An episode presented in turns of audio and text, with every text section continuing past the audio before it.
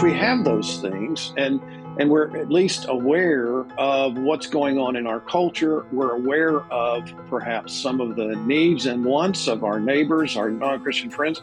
If we're aware of those things, uh, then we need to be ready to defend why it is that we believe in the Lord Jesus Christ and not in some other religion, or not in no religion, or in a secular sort of view. Welcome to the Gary Wilkerson Podcast. Obviously, I am Gary Wilkerson. Honored to have you take some time to be with us today. I hope you'll take these next two episodes. We're both episodes with Doctor K. Scott Oliphant, uh, professor at Westminster Theological Seminary. He's an author, scholar, teacher, apologist, evangelist, and uh, just uh, has a pastor's heart as as well. Uh, in this f- first episode, what we want to talk about is one of his books called Covenantal Apologetics. Um, two interesting words that aren't often put together. He's going to explain that for us, but he's also going to talk about love for people, love for uh, bringing people into a living relationship with Jesus Christ. So stay tuned. Please listen. You're going to be encouraged. Thank you, Doctor Oliphant, for being on our uh, podcast today. Really thrilled to have you with us, uh, live from Westminster Theological Seminary. Appreciate you joining us. Thank you. It's nice to be here. Thank you, sir.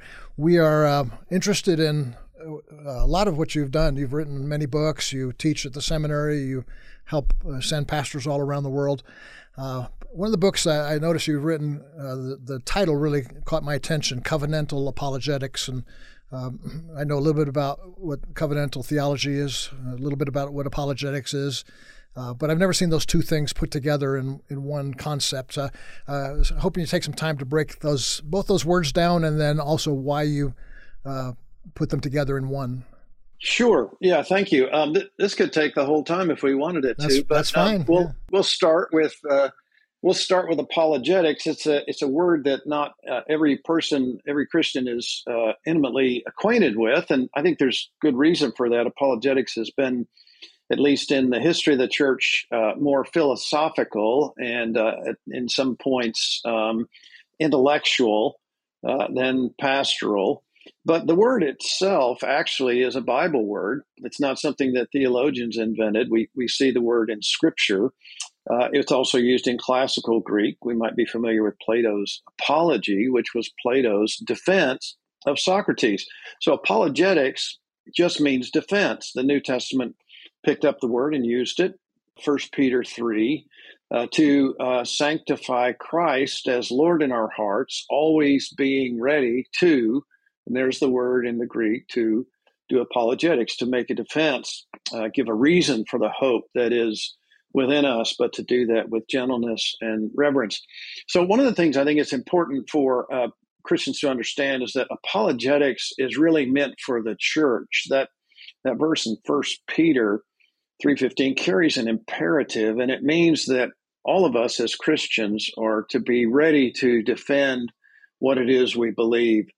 And and if it's if it's meant to be for all of us, uh, then then we have what is necessary to accomplish the task. The Lord has given us what is necessary. What is necessary is the Word of God and the Spirit of God. And if we have those things, and and we're at least aware of what's going on in our culture, we're aware of perhaps some of the needs and wants of our neighbors, our non-Christian friends. If we're aware of those things, Uh, then we need to be ready to defend why it is that we believe in the Lord Jesus Christ and not in some other religion, or not in no religion, or in a secular sort of view.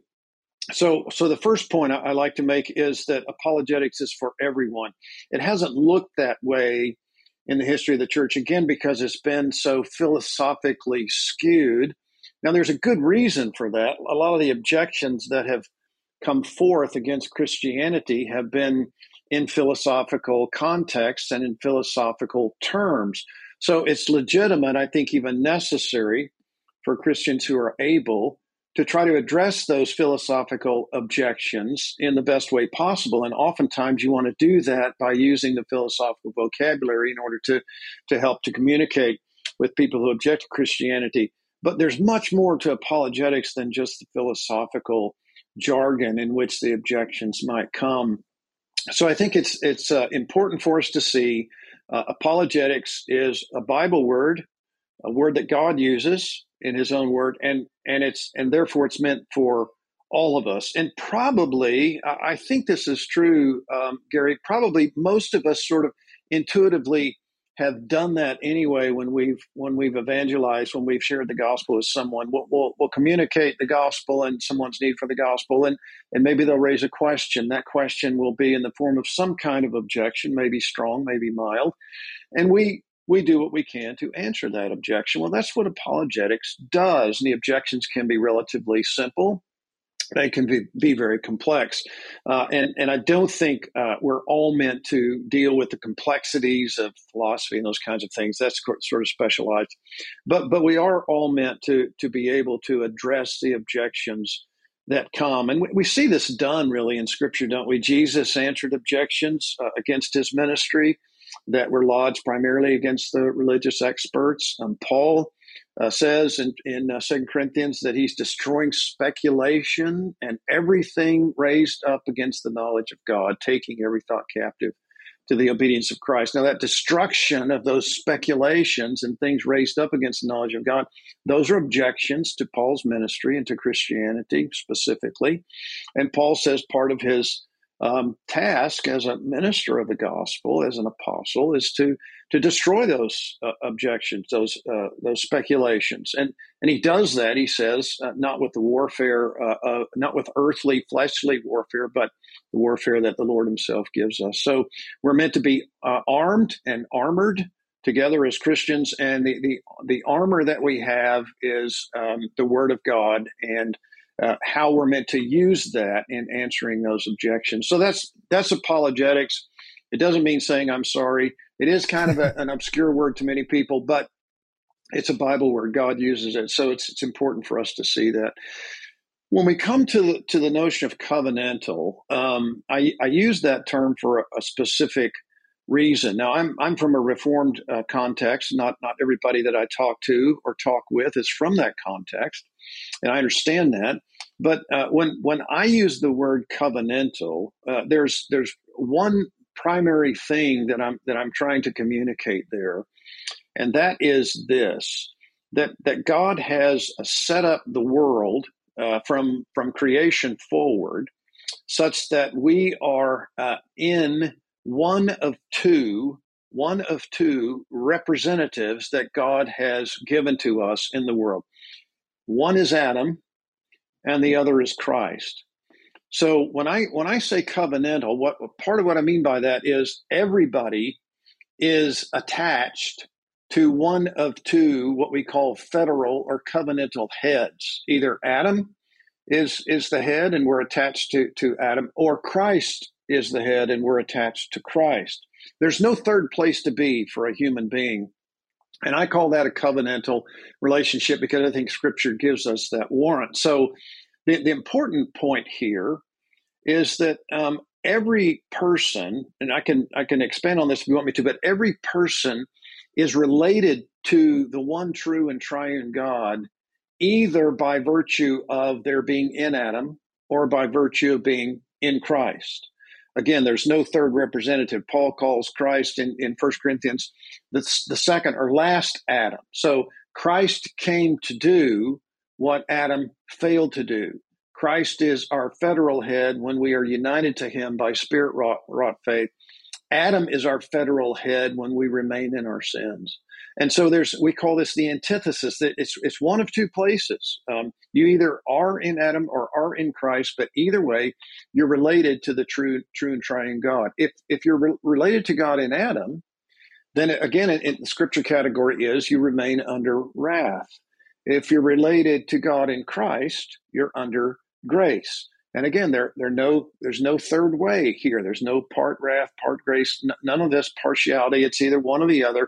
So so what I'm trying to communicate by the word covenantal, at least, is this much, that, that every person uh, to whom we come in contact who is outside of Christ is still nevertheless related to God in a particular way, and is meant to give obedience to God by virtue of that relationship, which obedience, of course, we recognize apart from Christ is futile and can't be uh, sustained in any sort of consistent way, which is why which is why the law can't save. So it's a, the covenantal means federal head, and all of us, every human being made in the image of God, has one of two federal heads.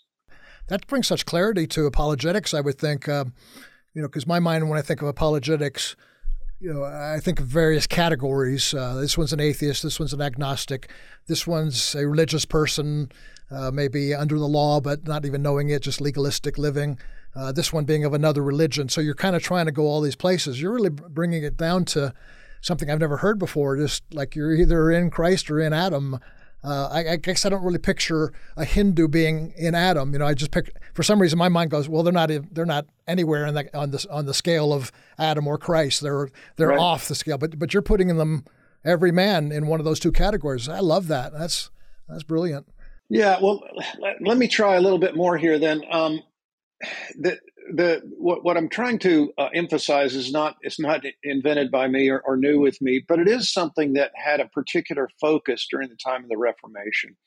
Um, John Calvin, who who was a brilliant uh, exegete and, and biblical scholar, uh, began to write his Institutes, lining out um, in the Institutes the same topics that he saw the Apostle Paul dealing with in the Book of Romans. So when you read Calvin's Institutes, he wants you to read his commentaries as well while you're reading your Bible, so that all of this was meant for the church to help study Scripture. But you read the Institutes in the same way, topically, that you're going to read the Book of Romans. So one of the first things that Calvin did, and this was part of his genius, is that he he read Romans one, In in the way that it's it's meant to be read, as he as he exegetes what Paul's after in Romans one. So, can you give me just five or ten minutes? I would here? love it. I'm, I'm I'm thrilled by what you're saying. It's really interesting. Okay. Okay. Good. So when Paul's uh, be- beginning to write the Book of Romans, as we know, he says, "I long to see you. I haven't been to see you yet. I want to be there," but he hasn't been there yet, and he knows that this uh, particular church in Rome is a strategic church uh, to whom he writes and has not visited. So I think that's one of the reasons why the Spirit of God inspired the Apostle Paul to write in the way that he did. We see something of the clarity of the unfolding of the gospel in the Book of Romans uh, in, in a way that we don't in other books, um, because there's, God has a particular purpose in mind as he inspires the Apostle Paul to write to Rome. So, so the so what Paul wants to give the Romans is sort of the the unfolding, the redemptive unfolding of the gospel. And he, and he says in Romans one sixteen, "I'm not ashamed of the gospel because it's the power of God." The Greek word there, the dunamis, we, we know that word from, from dynamite. It's the power of God for salvation to everyone who believes. And then Paul says that that, that strategic verse in Romans one seventeen, justification is by faith. The righteousness of God is revealed uh, from heaven. That was one, one of the um, Uh, passages that, that spurred Martin Luther in many ways uh, to think more carefully about what he's doing in the Roman Catholic Church and to, to spark a reformation, because righteousness is from faith to faith. So Paul's talking about righteousness revealed, Romans one seventeen, and then he recognizes before he gets to that point, which he'll pick up again in, in chapter three, before he gets to the point of the righteousness of the Lord Jesus, everyone needs to understand what condition we're in. Why do we need this righteousness? So he moves one seventeen, righteousness revealed, to one eighteen, the wrath revealed. The wrath of God is revealed from heaven against all ungodliness and unrighteousness of men who do what? Suppress the truth, hold it down in unrighteousness. And so Paul's thinking to himself, again, under the inspiration of the Spirit, I don't want to pretend this is a man-made thing. This is God inspiring the apostle. He's thinking, what truth? The, the people in Rome are going to say, "What do you mean, Paul, suppressing the truth? What truth?" Verse nineteen, "Because that which is known about God is evident within them, for God made it evident to them." That's the truth, that which is known about God.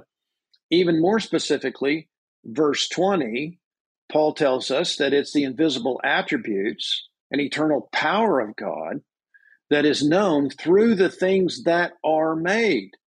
So what, what, what we're dealing with here in Romans one is, is what we call in theology natural revelation. That is, God revealing himself through all things that are created in such a way, and this is so important for us to recognize, and this was Calvin's genius to bring this out at the beginning of the Institutes, revealing himself in such a way that all people know God in the way that God makes himself known, in and through all of creation. So there, so um, John Locke, you know, the empiricist philosopher, used to used to argue that we are a, a tabula rasa, a blank slate, and the knowledge that we have is given through uh, reality imposing itself on us. Paul says there's no way that we're a blank slate because we're made in the image of God, and so to the extent that we are self-conscious, we are God conscious. That is to say, God makes himself known to every person made in his image, because if we're meant to image God, we have to know the one whom we're meant to image. And God ensures that we know him to such an extent, Paul says at the end of Romans one twenty, so that all of us are without excuse, without excuse. That Greek word um, is one word, two words in English without excuse. The Greek word is an apologetus. Now you hear the word apologetics there, and it means without an apologetic. That is, wow. There is no real defense for unbelief. Unbelief cannot be defended because it's by definition false. And false doesn't mean just wrong propositions in our mind. False means you can't consistently live this or think this. That's that's part of Paul's point. So so what what this is, Calvin Calvin used the term, the Latin term, the sensus divinitatis, or the sense of deity, meaning the knowledge of God resides by virtue of God's activity, not man's. That the, the knowledge of God resides in every person. When you're self-conscious, you are God-conscious. God ensures that you know him. Then what sin does, okay, that's the positive. The negative is what sin does, Paul says, Romans one eighteen, is, is it causes us to suppress or hold down that knowledge of God in such a way that he says, verse twenty-three, we exchange the truth of God for a lie. Verse twenty-five, we worship and serve something created rather than the creator. So, so what Paul's giving us here is a is a biblical way to exegete our culture and to exegete the sin that remains in us, the wrath of God that that is the occasion for that, uh, that is the result of that sin, and and the, and and and what we recognize then is, to use your example, the reason there are Hindus and Buddhists and Muslims is because of a suppression of the truth and unrighteousness, and therefore a worshiping, Paul's word, and a serving, one, Romans one twenty-five, of something created. You create other gods. And so, so Calvin's famous line is that our human hearts, left to themselves, our human hearts are idol factories. We produce, we produce idols over and over again because we, we won't have God in our thoughts. We hold it down. I've used the example before, somebody hold, trying to hold a beach ball underwater. You know, you're pushing, you're pushing. Occasionally it's going to pop up. You're going to push it and push it again because you won't have it in your mind and in your thoughts. So the condition of humanity is such that we are, by definition, image of God, therefore knowers of God, suppressing the knowledge of God in unrighteousness, and therefore exchanging the truth for a lie, worshiping and serving something created rather than the creator. That's the condition of humanity, so that when we approach someone, either in evangelism, apologetics, in our preaching, we recognize that we are always addressing someone who already knows God. Now, now that's not something we want to approach them with. We don't want to come to somebody and say, by the way, you know God, you're just suppressing it. But but we understand that. Cal- Calvin's great line is that we're, we're to view the world through the spectacles of Scripture, all right? It, I take these off and everything's a blur. I put them on and it all comes into focus. That's what Scripture's meant to do for us, so that when we talk to people who are outside of Christ, we have to first see them through the spectacles of Scripture and recognize this is what God has said about who they are. Then we listen to what they say about who they are, and we try to address those things in light of what God has already told us. So, so the so the most important point I can make in the entirety of this discussion is we have to reckon with the data, the truths of Scripture in the first place when we're communicating, obviously in evangelism, but also in apologetics, because it's only the truth of Scripture that is the dunamis, the power of God to change human hearts from hearts of stone to hearts of flesh. Yeah, that's so true. The I've heard you say, uh, I listened to one of your talks there from Westminster, you you you have an interesting view, and I think it's correct. The You start with Scripture as being uh, uh, being infallible. You start self-authenticated. With authentic, yeah, self-authenticated. Yeah. So you're not trying to build a case for Scripture and then use Scripture. So your starting point is so when you're when you're doing apologetics with people, that, that's your starting point. Is that correct? Yeah, that's exactly right. Um, so we, again, this is a, a basic Reformed view. So just to give you the historical component here, when when when Luther and Calvin and, and, and these guys were moving away from the Roman Catholic Church and recognized that there needed to be a reformation of the church, which is what the Reformation was about. There was there was uh, significant corruption in the church as well as false doctrine. One of the things that they had to deal with, uh, you know, we talk about the material uh, aspect of the Reformation and the formal aspect of the, of the Reformation, uh, the material justification by faith alone, the, the formal. So how do we get to justification by faith? We get there through the authority of Scripture. And what they had to reckon with is what is going to be, now that we're no longer Roman Catholic, what's going to be the foundation on which we can stand and from which we won't sink uh, into our own unbelief. And for the Roman Catholic Church, as we all know, the foundation, they say, is Scripture and tradition, which turns into tradition trumping Scripture, as we know historically. And and Calvin and, and, and others said, no, the Bible has to be our basic Latin word principium, our basic foundation source of everything that we believe and think, which doesn't mean that um, certain uh, evidences about how, how the Bible uh, came to be, that those are utterly irrelevant. It just means that we don't build our case on those things, because if those things change, then our case dissolves. But we understand those things to be supplementative rather than constitutive of our foundation. And, and so when I, I wrote a little book called Know Why You Believe, and, and, and the first chapter deals with the authority of Scripture, I use some uh, basic um, evidences in there about uh, the Bible and the manuscripts available and all those kinds of things. Those are those are important, perhaps, for people who have those kinds of questions. But we have to make clear those aren't the those aren't the reason that we accept the Bible for what it is. And then we also want people to recognize, and this goes all the way back to Aristotle, actually. Aristotle recognized that you've got to have a place to stand uh, uh, from which you then begin to posit or predicate something. In other words, in order to say X, you've got to you've got to be standing somewhere, because if if you're not standing somewhere, then you're going backwards into infinity, justifying every proposition that you utter. Why do you mean, why do you believe that? Well, because of this. Well, why do you believe that? Well, because of this. And then on and on you go. Aristotle said that this can't this can't work uh, either intellectually or otherwise. Practically, you can't do that. And intellectually, it doesn't work. So you've got to stand somewhere. Aristotle's word there was arche, uh, source, head, something like that. And that's been Uh, translated then into Latin as principium, and we call it a foundation or a source or something like that. So, so what we recognize is that God's revelation for the Christian has to be the foundation on which we stand. As we sit under God's teaching, we stand on the Word of God as the only place available on which we will not sink into our own devices and our own unbelief. Amen. Amen. So where would you... What would your take be on, you know, you hear in some conversation, even from pulpits today, um, when you're talking about sharing Christ with others, like maybe in the nineteen forties and fifties, you could turn to somebody and say, well, the Bible says, uh, and some are saying now in our culture, you can't do that. You can't just start off by saying, well, the Bible says, and that'd be your place to stand. Uh, do you do you take issue with that, or how? What do you think of that?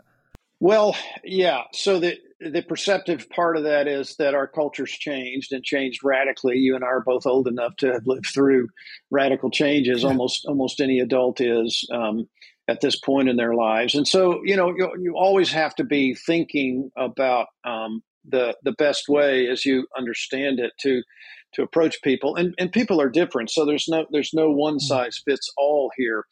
Um, but but I would say, you know, somebody once said you have a Bible in one hand and a newspaper in the other. Now, you can tell that's an old saying because their newspapers are they're going by the boards now, unfortunately. But um, but you have the Bible in one hand and and and the daily news in the other hand, and and you're meant to to, to think about those things in tandem as the Bible interprets what's happening uh, in our culture. So there, there probably are a lot more people now uh, who, if you said the Bible says, they would automatically just say, uh, sorry, I'm not there. But having said that, you can communicate the truth of God without saying the Bible says. So the, the important, the important point um, that, that I've tried to make with people, and, and I don't typically start here, but the important point to make is, uh, what do you do with Jesus? And, and, and then, Then when they respond to a question like that, let's say you, you're, you know, you're into a conversation that's, that's, you know, maybe hours long or maybe over weeks and months, whatever the person, you know, um, what do you do with Jesus? And then you can begin to think about with them uh, why they would reject him and why they would reject Scripture. The, the fact of the matter is, it's the truth of God that changes human hearts. So we, we cannot be reluctant to communicate that truth. There's nothing, we don't have anything in and of ourselves that can change a human heart. Only God has that. And and um, our, our, our, our Reformed forebears used to say that when you're speaking the Word of God, it has the all the power of the Word of God, even if you're not quoting the actual text. So when a preacher stands up in a pulpit and preaches the Word of God, if he's If he's true to the Word of God and faithful in his preaching, that has all the power of the Word of God itself. Once we recognize that, then we can we can speak things that are true to the Word of God without saying, thus saith the Lord. We know thus saith the Lord, and the power's there. But in terms of persuasion, that might not be the, the thing that we want to say.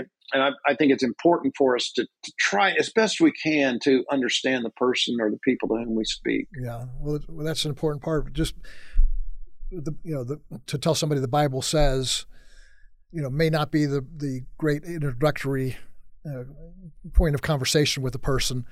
But for what I hear you right. saying, so and I think so correctly, is we have to believe it for sure. And we have to believe that that is our power, that is our authority, that's our source.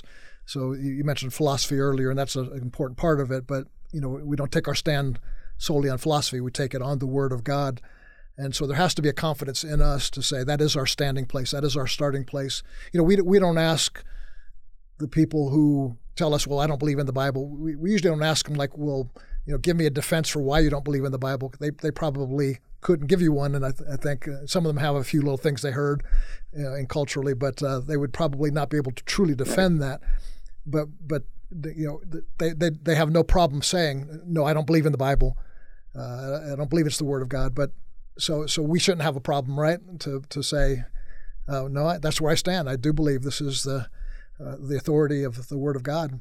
Yeah, that's right. And you know, one of the things that um, that we can that we can say as well, again. When I say these things, I'm, I'm pre, pre, uh, presu- assuming that there's been a conversation going on. So I'm not just saying blurt these things out. But in the midst of a conversation, when we're dealing with these kinds of things, someone might say to us, well, I don't believe the Bible.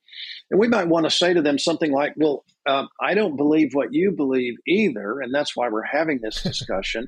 I don't stand where you stand. You don't stand where I stand. If, if we did, there'd be not much to talk about, but um, maybe you can tell me where you're standing and, and why you why you put your faith there, why you trust that, and then we can talk about um, the Bible and what it says and why I think there's no other possibility available for human beings. So so let's talk about your starting point, uh, your foundation, and then we can move to mine. Oftentimes you'll find out that people haven't thought that much about their own foundation. You know, they're just sort of going with the flow. I mean, philosophers tend to be different because they they um, get into these things, but but but typically people are not uh, as um, uh, explicit about the place on which they stand.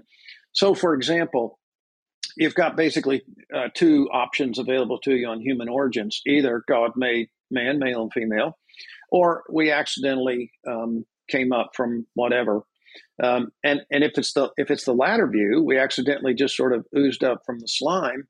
then I'd like to know where the foundation is for anything that you believe, because it looks for all the world like everything that we're talking about is accidental. Since you're an accident, I'm an accident, my thoughts are accidental. How can we trust even the thoughts that we have if they themselves accidentally oozed up from the slime? And you did too, and I did too. And and so where's the dignity? Uh, where's the consistency? Where's the coherence? If that's your foundation, it looks to me like, you know, as they say, you've got a lot of splaining to do. Um, there's just not anything there that I can hang my hat on or can trust, since it's all accidental in the first place.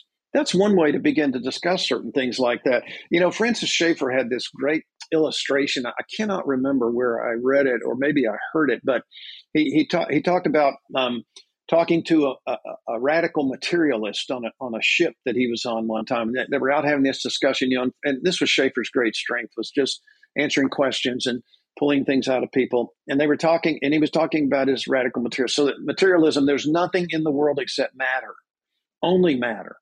And and and Schaeffer said, as he ended the discussion, the man was about to retire to go to bed. And Schaeffer said, "Can I just ask you this one question before you go back? Um, how can you know that you love your wife who's who's in the cabin waiting for you? How can you know that?" See, that's a great question yeah. for a materialism, for a materialist, because love is not material. Right. Love is something that transcends that. And if you're a radical materialist, where does the love of your wife fit into your worldview and into your life? And and it's a it's a poignant question. It's a perfect question. Uh, it hopefully it nagged him a little bit, because he, he would understand, oh, wait a minute, I do love my wife, but we're both just accidentally what we are by virtue of matter just oozing up. Uh, that's the kind of thing that it's important to see when we're talking to people. Um, that the only reason the man can love his wife is because, as one man has put it, he's, he's using borrowed capital from Christianity. He's taking our stuff, importing it into his worldview in order for that worldview to have some kind of meaning and substance. Uh, love just doesn't fit if you're a materialist. Wow. I love what you're saying, because, you know, in, in your line of work, uh, being in, in the seminary, and, you know, obviously you have some academic requirements to pass on to your students, but uh, I just wanted to thank you today, because your conversation shows not only do you have the mind to think these things through, but there's something of your heart coming out as well. And a lot of what you're saying today is very relational. You're talking about love of your wife, you're talking about listening to people.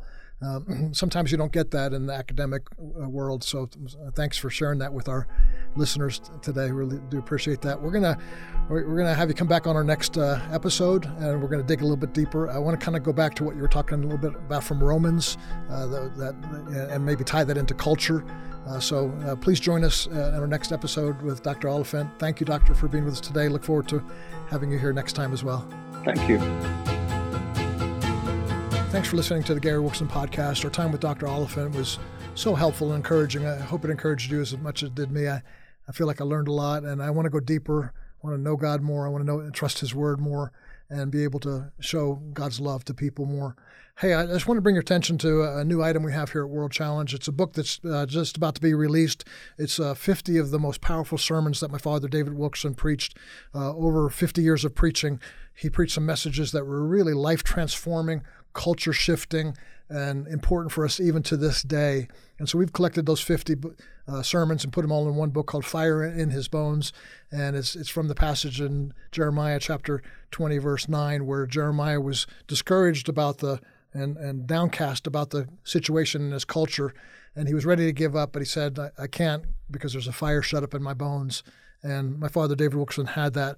Uh, you can pre-order that book now. Anywhere you buy books, Barnes and Nobles or Amazon, other places, uh, you can pre-order that book. We'd love for you to pre-order it and uh, get ready and have it delivered to you as soon as it's there.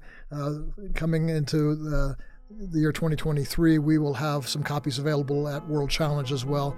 And there are many other resources here at World Challenge. Uh, you can go to our website, w w w dot world challenge dot org, and um, find uh, places to uh, receive sermons, receive uh, newsletters. That we have a daily devotion, so great things. But I particularly wanted to highlight uh, the new book, Fire in His Bones.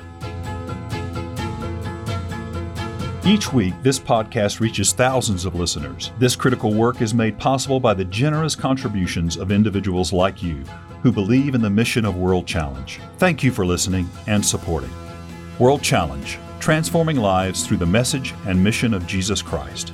Visit us online at world challenge dot org.